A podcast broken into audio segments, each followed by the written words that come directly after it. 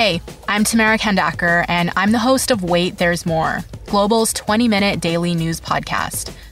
This week, we're dedicating all our episodes to the coronavirus pandemic.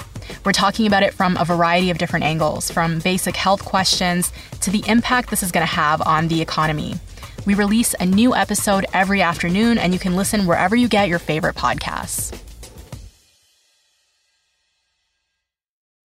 This is the Jon McComb Show on demand. Subscribe now on iTunes. Listen to the show live each weekday morning, 5:30 to 10 on 980 CKNW and through the Radio Player app. Now, Squire on Sports. Of all the big North American team sports, I mean the big ones that we watch on TV, basketball is the closest thing you're going to get to a one man team, or at least one man making a huge difference. Maybe not quite a championship difference, but he could get you close. Now, if you had a great player with a very good player, the other three on the floor just have to not make many mistakes, and then you can safely have championship dreams.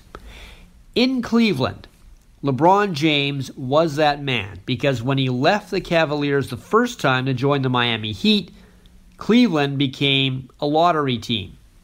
Leaving a second time is going to produce the same results. Right now, the Cavs are perhaps the worst team in the NBA, winless in their first five games. Kevin Love is their main man now, but he's a better support player who is frequently getting injured. Things have gotten so bad in Cleveland so quickly that there are stories that some tickets to their home games can be bought on resale websites from 2 to 7 dollars depending on where the seats are. Not until LeBron James returns with the LA Lakers will the resale prices be high. Quite frankly, the Cavs tapping out this year is not a bad thing for this franchise. They could luck out and get a high pick, maybe even number one in the lottery, and start the rebuild.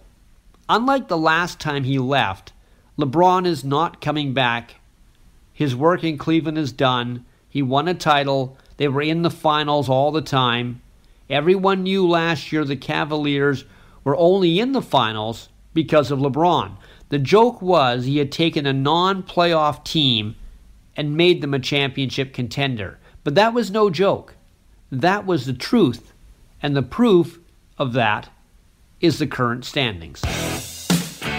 Squire on Sports. Catch Squire Barnes tonight on the Global News Hour at 6 and on 980 CKNW.